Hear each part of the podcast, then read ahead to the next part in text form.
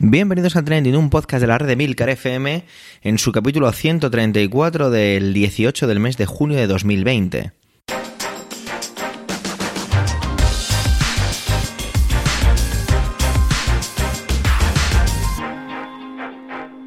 Trending es un podcast sobre lo que pasa, sobre lo que ocurre, sobre las noticias que pueblan las redes sociales.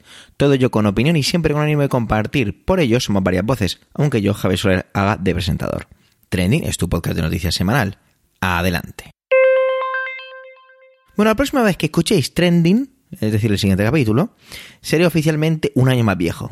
Eso os deja la incógnita de cuándo es mi cumpleaños, cosa que evidentemente no es nada trending ni relevante, pero yo la dejo ahí caer. En varias ocasiones he traído a este podcast, a Trending, eh, noticias relacionadas con el mundo del espacio, con el cosmos y como siempre he dicho en esas intervenciones es algo que siempre me ha gustado y me llama la atención. Pero esta vez no soy yo, esta vez es Manuel el que se aventura en su viaje por la Vía Láctea y la posibilidad de que exista vida inteligente.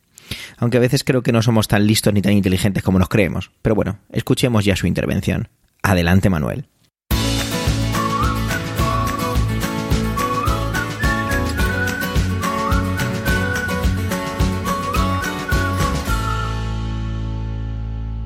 Hola oyentes, hola equipo trending.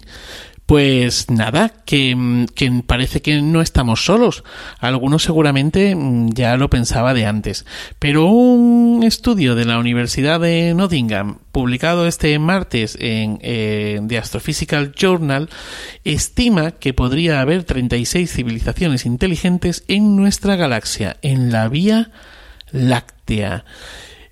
¿De dónde o cómo llegan a esta conclusión? Bueno, pues en primer lugar, suponiendo que esta vida inteligente se halla en planetas que puedan ser como la Tierra, que tengan una forma parecida a cómo uh, es la Tierra. En segundo lugar, parten del principio de mediocridad de Nicolás Copérnico. Y en tercer lugar, hablan de, bueno, hay toda una serie de cálculos matemáticos y también de la ecuación de Drake. El principio de mediocridad de Copérnico, bueno, eh, este principio fue, eh, le dio nombre eh, Hermann Bondi y habla precisamente de que no eh, bueno, Copérnico lo que hizo fue eh, desbaratar, desterrar eh, el sistema ptolomeico, ¿no? Donde el centro era, perdón, la Tierra era el centro del, del universo. Y precisamente con Copérnico se habla del heliocentrismo. Con lo cual, mmm, lo que a donde nos lleva es a que ya no, no somos el centro, ¿no? es decir, que, que, que hay más cosas. Por otro lado, está la, la, famosa ecuación de eh, Drake. Eh, con la ecuación de Drake, que data de 1961, lo que se plantea es toda una serie de factores, bueno, en concreto serie de factores que hablan de que si se, se, se, cumplen o se establecen o se organizan estos siete factores, lo que ocurre es que se desarrolla vida inteligente en otro uh, planeta. ¿De acuerdo? Bueno, pues jugando con, con todo esto, eh, han llegado a esta conclusión, ¿vale? Y lo que dicen es que, eh, bueno, pues que pueden existir esas, esas 36 civilizaciones eh, en la Vía Láctea. Eh, ahora bien, uno de los, de los parámetros con los que juegan es precisamente con el hecho de el tiempo que tarda en formarse o, o que estimamos que tardó en formarse la Tierra, ¿no? Dicen que eh, planetas como el nuestro podrían andar en un arco, que esto tiene que ver con el principio eh, de Copérnico con la ecuación de Drake, de entre 4.500 y 5.000 eh, millones de años, ¿no?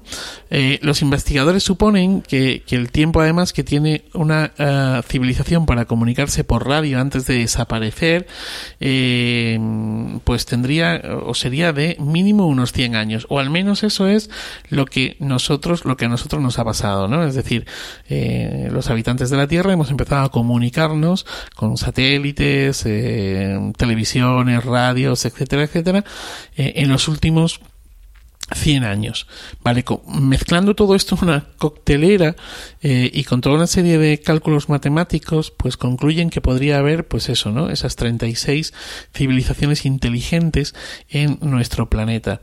Luego, eh, ellos también lo que señalan o lo que enfatizan es que, eh, como mínimo, en estos momentos podría haber una docena de civilizaciones que podrían estar activas.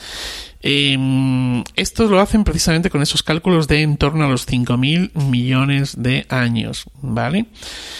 Y por último, eh, señalar que, bueno, pues que si cualquiera de nuestros vecinos eh, eh, o nosotros mismos intentásemos comunicarnos con nuestros vecinos, pues la cosa está complicada porque la distancia, la distancia estaría en torno a los 17.000 años luz, ¿vale? Y que además consideran que para que pudiéramos comunicarnos tendrían que pasar unos 6.120 años. Otro de los problemas que plantea este estudio es la longevidad de eh, la Tierra, ¿no? Es decir, eh, cuánto tiempo eh, podríamos vivir o podremos seguir viviendo, ¿no? Em, y es que, bueno, pues según estos cálculos, si resulta que hasta mm, no nos, no nos podemos comunicar hasta mm, pasados 7.000 años luz, pues esto puede eh, tener como eh, resultado, primero, que eh, las vidas de estas civilizaciones son más cortas que la nuestra, lo que podría significar también que la nuestra pudiera estar llegando a su fin, y, y en segundo lugar, podría sugerir que la vida en la Tierra es única y que por tanto el principio copernicano, copernicano no estaría del todo eh, en lo cierto.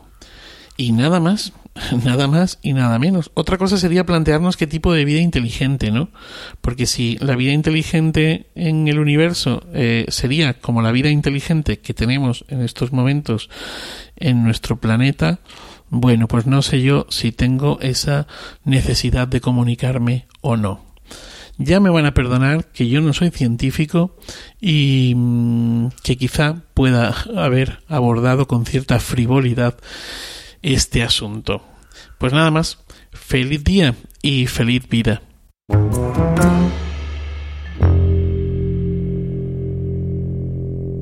Antonio nos adelantaba que en su intervención a través de una captura de pantalla del periódico El Mundo, donde aparecían dos titulares. Por un lado, el rebrote del, en Pekín del coronavirus, y en otro titular se podía leer que el 65% de los españoles no irá de vacaciones este año.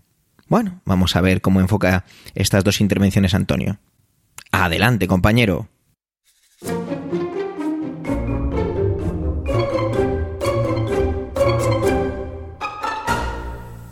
Saludos, soy Antonio Rentero del podcast Preestreno y esta semana en Trending no voy a hablaros ni de cine ni de series de televisión. Os voy a hablar de el coronavirus y de los efectos que está teniendo en dos partes del mundo, en Pekín y en España.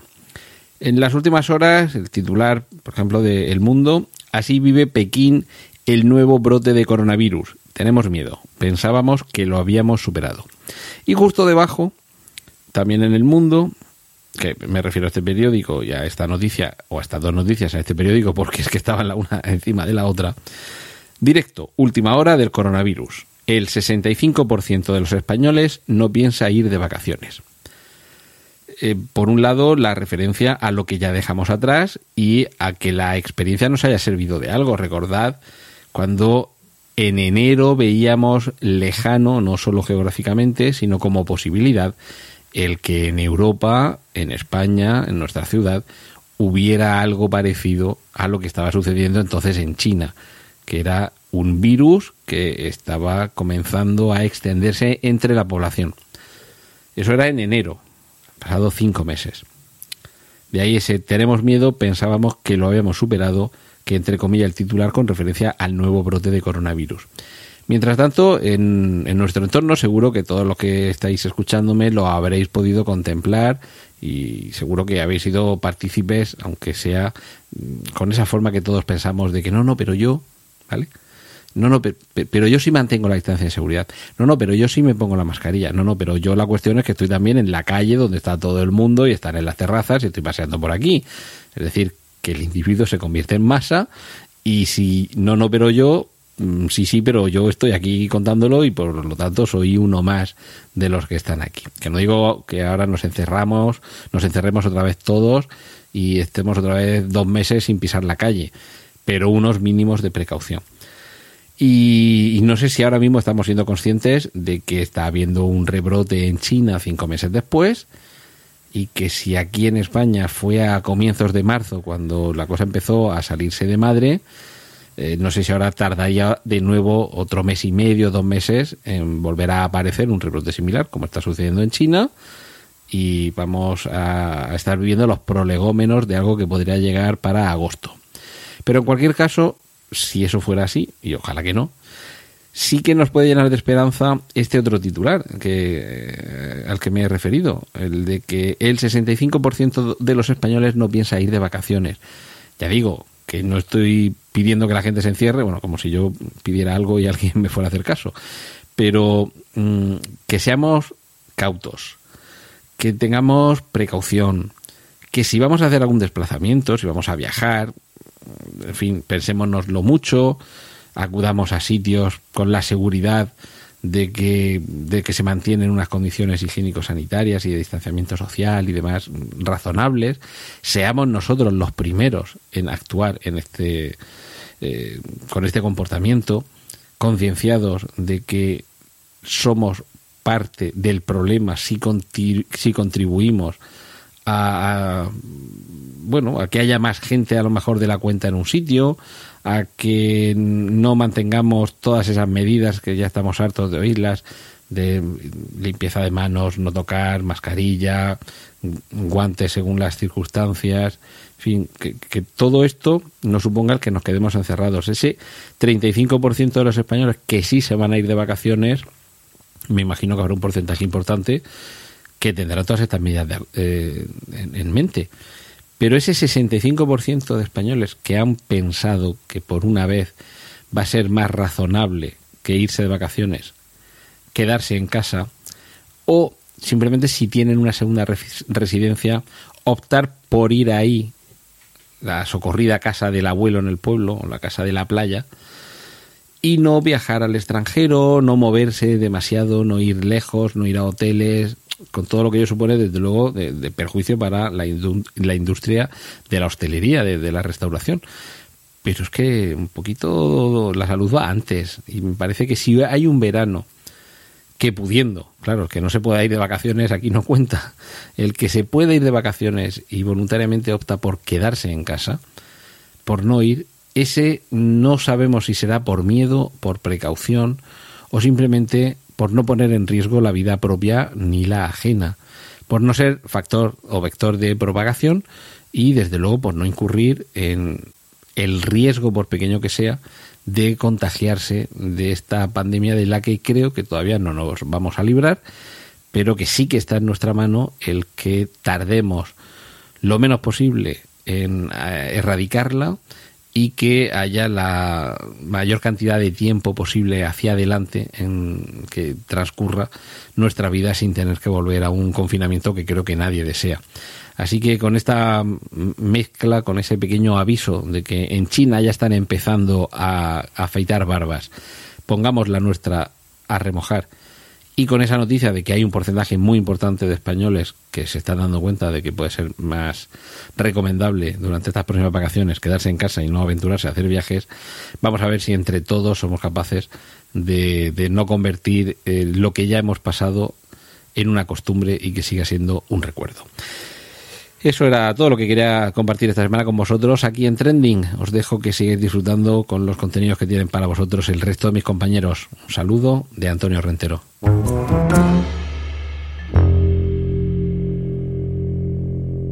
Emilcar se va a hacer la compra, coge sus bolsas, prepara su coche eléctrico, su carrito y se marcha a su supermercado de confianza. Coca-Cola y el Pozo siguen siendo los líderes en la cesta de la compra de los españoles, pero eso no significa necesariamente que sea una mala noticia respecto a nuestros hábitos alimenticios. Vamos a ver qué es lo que nos quiere contar Emilcar con esto de la cesta de la compra. Adelante, Emilcar.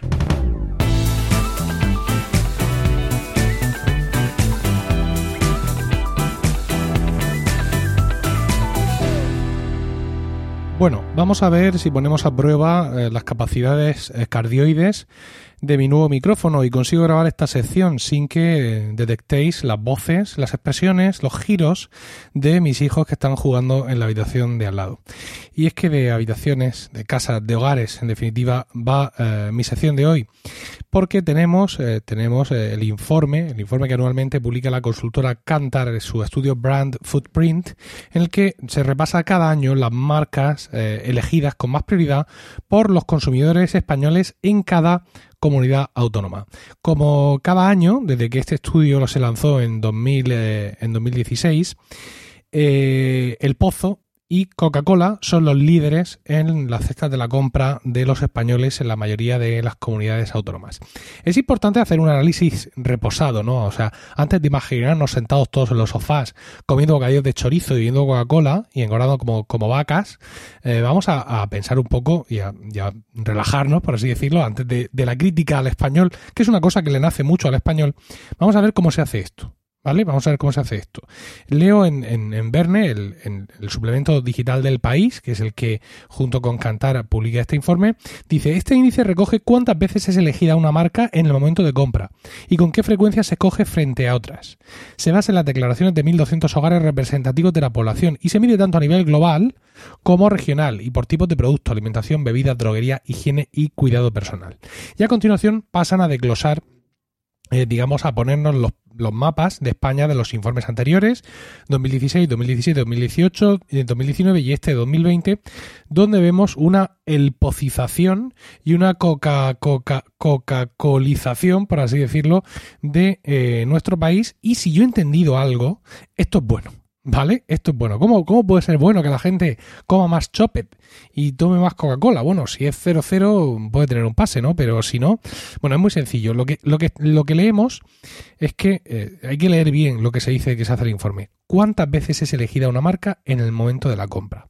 Eso no significa que lo que más compra la gente sean Coca-Colas y embutidos. Simplemente que en esas comunidades autónomas esa marca no tiene rival con respecto a su competencia. Es decir, si hablamos, por ejemplo, de yogures, pues eh, vamos a coger cualquier comunidad autónoma, pues la región de Murcia, vemos que aquí pues la gente pues compra yogures de Danone, que es la marca habitual, eh, compran yogures pues de la marca de, Mercadona, de Hacendado, aquí en Murcia Mercadona tiene mucha presencia, eh, pues en fin, que las marcas son variadas. Sin embargo, a la hora de elegir embutido, el pozo gana por paliza. Entonces, eh, lo que significa que en el plano del informe de Cantar, la región de Murcia aparezca con el logo del pozo es que todas las marcas tienen, disputan mucho, digamos, su, ah, eh, su, su, terreno de juego con, con, la competencia, salvo en el tema de los embutidos en los que el pozo gana por pariza. Y por eso digo que esto es buena noticia, ¿vale? Es buena noticia porque realmente lo que vemos es, pues eso, las marcas que en su terreno Mm, no tienen ningún tipo de, parangón. Eh, que Coca-Cola sea, mm, digamos, lo normal, lo normal hasta cierto punto de vista sería que Coca-Cola estuviera completando todo el mapa de España. ¿Por qué? Pues porque por todos es conocido que desde el punto de vista comercial hay un gran peso, al menos en nuestro país, de Coca-Cola contra Pepsi-Cola u otros refrescos de cola de marca eh, genérica, ¿no? Eh, que no lo sea, que no, que digamos que no sea, eh, que todo el mapa de España no esté pintado de Coca-Cola, pues nos indica que hay otras marcas que también tienen esa misma fuerza. Por ejemplo, me, llama mucho la atención eh, Larsa en Galicia, de leche, y Central Leche, Lechera Asturiano, evidentemente, en, eh, en Asturias, ¿no? Y, pero daos cuenta qué tipo de productos son, ¿no? cuando tenemos una marca como Coca-Cola, que es la, mm, digamos, la, la marca principal en, en Madrid, por ejemplo, o en Cataluña o en Valencia, significa que de todos los demás productos, la gente compra con diversidad, que no hay una marca que prevalezca. Y esto siempre es bueno. Esto siempre es bueno para, para, para el cliente, ¿no? Es decir, la competencia es saludable porque pues fuerza a todas las marcas a mm, empujar un poco más. Entonces, en algo como la Coca-Cola, como el refresco de cola, que no es primordial en la cesta de la compra, pues bien, bien está que haya una marca que sea la que, la que arrase, por así decirlo. Si mm, viéramos que, o conforme sube la importancia o el valor nutritivo, nutricional o mm, lo que sea de la marca representativa en cada comunidad autónoma, menos interesante es. Por ejemplo, aquí en Murcia estamos sometidos a la tiranía del pozo. ¿Vale? Por así decirlo. Es decir, el pozo, bueno, pues quizá porque es una marca de aquí de Murcia o por su calidad intrínseca que no se puede negar. De hecho, es también eh, mayoritaria en Andalucía, en Extremadura, etcétera. Pues indica que eh, a la hora de los embutidos, pues que no tiene rival, ¿vale? Y yo preferiría que la marca principal de mi economía autónoma fuera de algo frívolo, como la Coca-Cola, y no de algo, pues quizá no demasiado saludable, pero sí, evidentemente, más básico en la cesta de la compra, como son los productos cárnicos eh, procesados. Bueno, simplemente atender esa reflexión, ¿no? No pensemos que la gente se hincha a chorizo, simplemente que no hay rival para ellos en el tema de chorizos, el, pozo, por ejemplo, eh, que no pensemos que la gente en, Cataluña está amorrada la Coca-Cola todo el día, simplemente que de lo demás compran variado, pero su Coca-Cola de marca que no se la quiten, y la reflexión, por así decirlo, a que ojalá el día de mañana eh, estas marcas mayoritarias sean cosas frívolas que, mm, que no formen parte fundamental de la nutrición de la gente, porque eso significará que tenemos más variedad, en la variedad tendremos más competencia y en la competencia, sin lugar a dudas y por las tendencias que tendremos, al final eso llevará a que nuestra cesta de la compra esté compuesta en general por alimentos más sanos.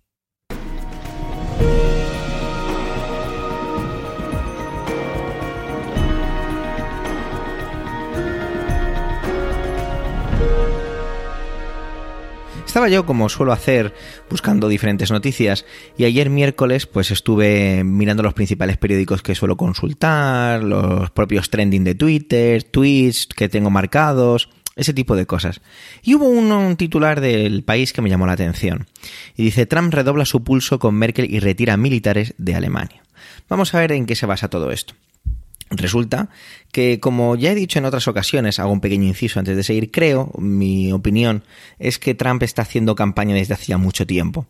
con todo esto del coronavirus, en unas partes le, le vino, no voy a decir que bien, pero supo o quiso darle la vuelta a la tortilla. Y creo que todo esto ahora de, de lo que os voy a contar sobre retirar militares de Alemania tiene que ver también con su campaña electoral y toda esa proclama o esa perorata de American First, ¿no? De primero nosotros y luego ya veremos, ¿no? Esas medidas que hemos considerado siempre proteccionistas. Resulta, todos sabemos, ¿no? En los países que forman parte de la organización del Tratado del Atlántico Norte, ¿vale? La OTAN, que se fundó a, raíz de, las, de la finalización de la Segunda Guerra Mundial para proteger los países, sobre todo digamos que hacer una pequeña, una pequeña asociación ante la fuerza que adquiría la Unión Soviética, ¿no? Era un poco el plan de si nos atacas a uno de nosotros, nos atacas a todos. La OTAN eh, pues ha ido interviniendo en diferentes momentos. Tenemos momentos, por ejemplo, destacados como a través del a raíz del 11S, disculpad mm, que hoy tengo la lengua un poco extraña, a raíz del 11S, pues eh, la primera vez que se ponía en funcionamiento el artículo número 5, en el que se hicieron todos los movimientos pertinentes para la campaña en Afganistán. Y e Irak, perdón. Entonces, ¿qué es lo que qué es lo que está pasando con esto? ¿no? Estados Unidos tiene muchos militares desplegados por toda Europa y uno de los principales centros que yo desconocía totalmente lo tiene en Alemania, en diferentes bases de Alemania. Y Trump, en esta, en esta idea que tiene siempre de, de llamar la atención, y yo creo que incluso ahora desviar un poco esa atención hacia otros lugares debido a, yo creo que una crisis bastante grande que está sufriendo a través de todo el movimiento del racismo en Estados Unidos, pues ha decidido sacar balones de, lo, de la situación internacional para así mostrar a su pueblo, a sus votantes, que, es, que vela por los intereses de ellos en el exterior y sobre los intereses puramente económicos. Porque se basa un poco en la economía. Y hay una parte en la que tiene razón. Y esa es la parte que bueno, no voy a decir que, sea justificable, pero si tiene razón, pues tiene razón. Resulta, al leer la noticia, veo que Trump se queja que los países miembros de la OTAN no están aportando económicamente lo que tienen que aportar. Se hizo un tratado o se llegó a una serie de acuerdos en los que se tenía que alcanzar en 2024 el que se destinara el 4% del Producto Interior Bruto de cada país a la OTAN. Esto no está siendo así y hay países que incluso no llegan al 2%. El dato de Alemania es un poco confuso porque siempre que leo una noticia la busco en otros medios y aquí hay un poquito de baile de cifras. Pero bueno, Alemania digamos que está también por debajo. Entonces Trump dice que, esto es injusto y que Estados Unidos está pagando la seguridad de, de Europa. Evidentemente es Trump y sabemos que sabe muy bien utilizar las palabras de una manera muy, muy publicista y estos son pues medias verdades, pero en la parte puramente de la financiación tiene cierta razón, ¿no? ellos dicen que aportan mucho dinero y que los demás socios no lo aportan. ¿Qué ocurre y por qué da la impresión cuando lo está diciendo así que solo Estados Unidos es la que está aportando algo no solo puramente económico, sino en su, en su despliegue de militares en Europa, como si fueran los nuestros protectores. Esto en parte tiene esa parte de razón, pero lo importante es que Estados Unidos se beneficia directamente de tener eh, presencia militar en, Europa, principalmente en estas bases que están en Alemania, porque es su trampolín para la organización y despliegue de sus campañas militares en países como ya he citado antes, por ejemplo Afganistán, Irak o todo lo que tiene que ver con sus campañas de Oriente Medio. Entonces, digamos que estas, estas medias verdades son las complicadas y las que eh, se nos olvidan. Ha tenido que salir eh, uno de los delegados de la OTAN, que acabo de perder, que tenía por aquí el nombre. Vale, disculpa. Aquí está. El secretario general, perdón, de la OTAN, Jens Stoltenberg, vale, lo siento, lo he dicho mal.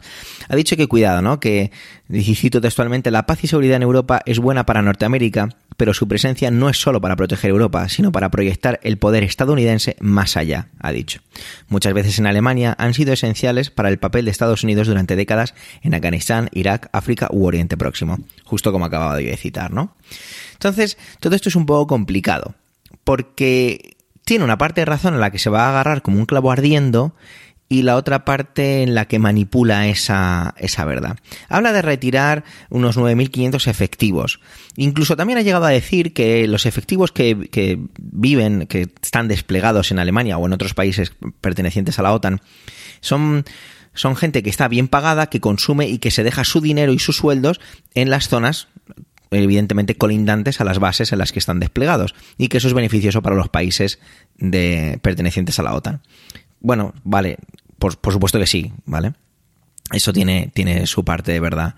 Pero todo esto tiene que ver un poco con esa, esa idea proteccionista que está sacando siempre Estados Unidos y de salvador del mundo. Yo creo que está haciendo gala otra vez de volver a enganchar a ese público norteamericano y recordarle que Estados Unidos es una gran potencia, es un país importante, es un país destacado, es un país protector de las libertades. Todo esto no estoy diciendo que yo esté de acuerdo con este discurso, pero es el discurso que ellos mantienen. Entonces, la primera pregunta que se me surgió era, y estuve buscando, ¿cómo se financia realmente la OTAN? ¿no? ¿Cómo es el presupuesto? ¿Cómo se genera el presupuesto de la OTAN? ¿no? Y es que, curiosamente, me encuentro con un artículo en Business Insiders del, 16 de julio de 2018 en el que ya empezaba Donald Trump a eh, presionar a los países miembros por esta falta de compromiso para ellos, ¿no? Decía en unos tweets de aquella época, de, esas, de ese año 2018, todas las naciones de la OTAN deben cumplir con su compromiso del 2% y finalmente deben llegar al 4%, que es un poco lo que yo decía al principio de al citar cifras. Pero lo curioso de esto es que no existe realmente una, una legislación firme. Esto es una guía, leo en el artículo. No es real. Es decir, no pasa nada porque no existe un castigo. Cito textualmente el, artículo, dice, no hay un castigo alguno por no alcanzar el objetivo del 2%. Es eso, una guía. La mayoría de los Estados miembros han aumentado el gasto en defensa, incluso si aún no han alcanzado ese objetivo. Y es de lo que se está quejando considera que hay que reforzar y que hay que y que tiene que ser mucho mejor porque tenemos que defendernos y que encima se supone que es para defendernos de países como por ejemplo Rusia pero sin embargo Europa le compra mm, a Rusia y establece relaciones comerciales que ellos no pueden realizar bueno un poco las ya el desvío un poco que se va que suele tener Trump en este tipo de cosas ¿no?